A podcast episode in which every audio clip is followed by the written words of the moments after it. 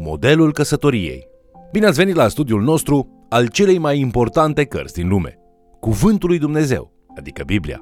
În lecția de astăzi ne vom concentra asupra secțiunii de mijloc a primei scrisori scrise de Petru, unde el îi încurajează pe creștini să elimine suferința nebunească din viața lor, astfel încât ceea ce va rămâne să fie doar suferința dreaptă, cea care are valoare pentru un credincios.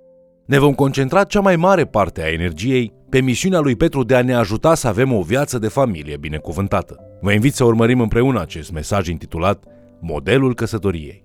Petru scrie această primă scrisoare din Roma către bisericile din Asia Mică pentru a le ajuta să se pregătească pentru un val de persecuție care urma să vină. La începutul mesajului său, Petru caută să le ofere o lumină la capătul acestui tunel întunecat, amintindu-le ce mare onoare este să facă parte din Biserica lui Dumnezeu. Petru recunoaște cu ușurință că unele suferințe nu pot fi controlate de noi și vrea să ne ofere speranță pentru acele momente, spunând în 1 Petru, capitolul 3, versetele 13 și 14. Și cine vă va face rău dacă sunteți plini de râvnă pentru bine? Chiar dacă aveți de suferit pentru neprihănire, ferice de voi. În această lecție însă dorim să analizăm câteva pasaje în care Petru se concentrează pe încurajarea cititorilor săi pentru a evita suferințele inutile. Cheia aici este cuvântul inutil. Este ca și cum Petru ar spune, nu este viața destul de grea fără să-ți aduci singur durere prin acțiuni ignorante sau prostești? Începând cu 1 Petru, capitolul 2, cu versetul 11, Petru abordează mai multe surse de suferință inutilă în lumea romană. El începe cu o listă de porunci înainte de a deveni mai specific, spunând în 1 Petru, capitolul 2, versetele 11 și 12. Prea iubiților, vă sfătuiesc ca pe niște străini și călători să vă feriți de poftele firii pământești care să războiesc cu sufletul. Să aveți o purtare bună în mijlocul neamurilor, pentru ca în ceea ce vă vorbesc de rău, ca pe niște făcători de rele, prin faptele voastre bune pe care le văd, să slăvească pe Dumnezeu în ziua cercetării. Petru spune, vrei să trăiești cât mai lipsit de suferință? Atunci trebuie să-ți pui în ordine dorințele lăuntrice. Disciplinează-te și nu lăsa pofta să te controleze. Fii drept în tot ceea ce faci. Pentru că este greu pentru cineva să urască o persoană cu adevărat bună. Și dacă te uresc, nu e nimic. Poți să stai liniștit știind că Dumnezeu însuși te va răsplăti la revenirea lui Isus. De aici, Petru detaliază viața unui bun cetățean, care trăiește în pace sub autoritate ori de câte ori este posibil. Apoi el discută despre greutățile de a fi sclav. Ca să fie clar, Scriptura nu condamnă niciodată sclavia. Petru sublinează faptul că, deși ceea ce ți se întâmplă în calitate de sclav este în afara controlului tău, ești în întregime liber să decizi cum să reacționezi la aceasta. Aceasta, spune el, este adevărata libertate. Hristos ne cheamă să suferim bine, chiar dacă suferim din cauza păcatului altcuiva. El ne dă apoi pașii pe care trebuie să-i urmăm pentru a face acest lucru. Viața este grea, iar răspunsul greșit la numeroasele încercări ale vieții nu face decât să o facă și mai grea. Deși la început par a fi răspunsuri emoționale adecvate, răzbunarea, furia, insultarea sau răzvrătirea și, bineînțeles, alte lucruri de acest gen, nu fac decât să rănească o persoană și să ducă la mai multă suferință. Petru încheie bine această învățătură în 1 Petru, capitolul 3, versetele 8 la 9, spunând Încolo, tot să fiți cu aceleași gânduri, simțind unii cu alții, iubind ca frații, miloși și smeriți. Nu întoarceți rău pentru rău, nici o cară pentru o cară. Din potrivă, binecuvântați, căci la aceasta ați fost chemați, să moșteniți binecuvântarea. Acest lucru poate fi dificil de făcut, dar Dumnezeul care ne cheamă să trăim în acest fel ne dăruiește și Duhul Sfânt, care ne călăuzește și ne dă putere. După această discuție, Petru aprofundează tipul de relație care poate cauza cea mai mare suferință inutilă, și anume căsătoria. Dar este important de remarcat că Scriptura explorează și ne învață cum să construim cămine sănătoase, iar Petru se bazează pe unele dintre aceste principii pentru a ajuta pe creștinii căsătoriți dintre cititorii săi să găsească pacea în familie. Într-adevăr, indiferent de locul în care vă aflați în ceea ce privește relația, aceste sfaturi vi se aplică. Să ne concentrăm pe 1 Petru, capitolul 3, versetele 1 la 7. Din nou, există aici ceva de învățat pentru toată lumea, deoarece fundamentul sfatului lui Petru este că atât soții cât și soțiile ar trebui să privească la exemplul lui Hristos. Acest lucru este util pentru toți creștinii.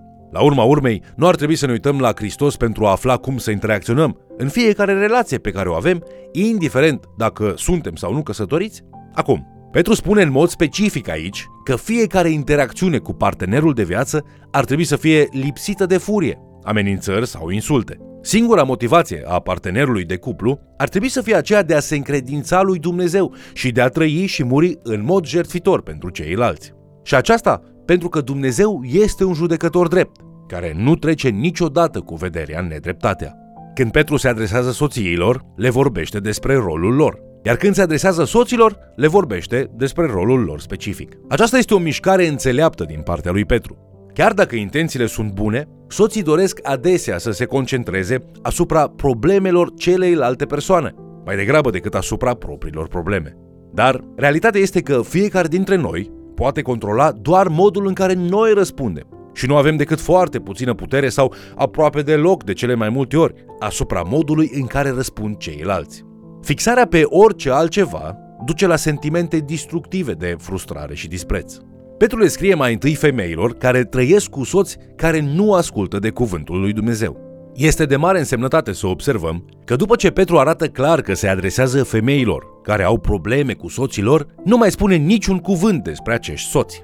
În 1 Petru, capitolul 3, versetele 1 și 2, Petru spune Nevestelor, fiți supuse și voi bărbaților voștri, pentru ca, dacă unii nu ascultă cuvântul, să fie câștigați fără cuvânt, prin purtarea nevestelor lor, când vor vedea felul vostru de a trăi, curat și în temere.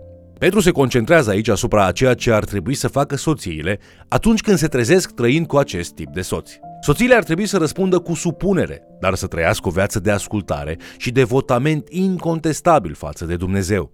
Acum, este posibil să fii supusă, dar să nu fii foarte amabil în această privință. Totuși, Petru continuă spunând că o femeie ar trebui să se îmbrace cu omul ascuns al inimii, în curăția nepieritoare a unui duh blând și liniștit, care este de mare preț înaintea lui Dumnezeu. Petru descrie de fapt aici o natură blândă. Rețineți, blândețea nu este același lucru cu slăbiciunea. Blândețea este puterea abandonată lui Dumnezeu în toate lucrurile. În loc să încerce să își repare soțul, o soție ar trebui să lase caracterul ei să vorbească, în timp ce ea se încredințează lui Dumnezeu. Soțiile nu trebuie să facă acest lucru singure. Ele îi pot cere lui Dumnezeu să le dea înțelepciune și har pentru a le ajuta să fie femeile pe care Dumnezeu le vrea să fie și să fie martorele de care soților au nevoie să fie. Petru nu dă garanții și nu oferă o soluție pentru fiecare dificultate din căsnicie.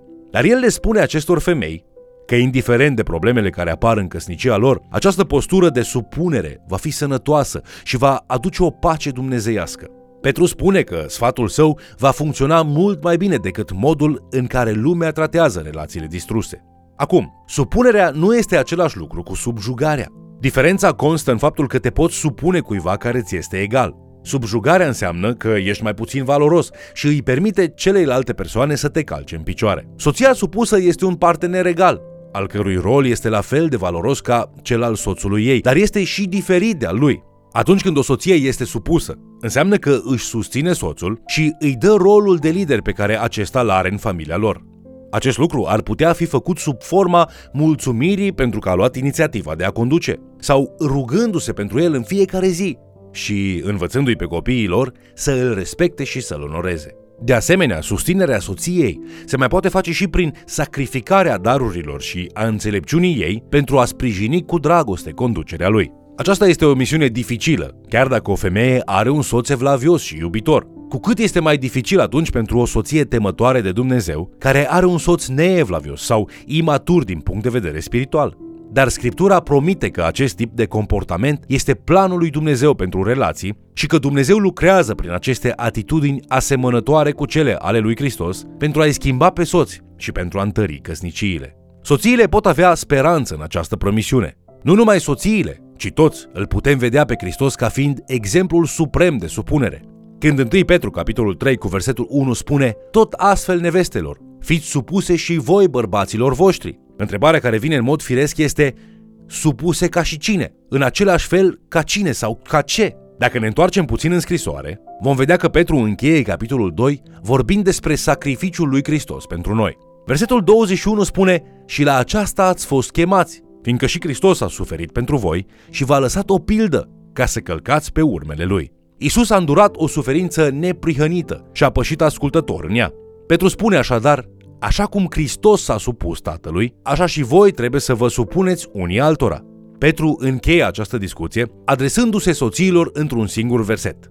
1 Petru capitolul 3 cu versetul 7 spune Bărbaților, purtați-vă și voi la rândul vostru cu înțelepciune cu nevestele voastre, dând cinste femei ca unui vas mai slab, ca unele care vor moșteni împreună cu voi harul vieții, ca să nu fie împiedicate rugăciunile voastre.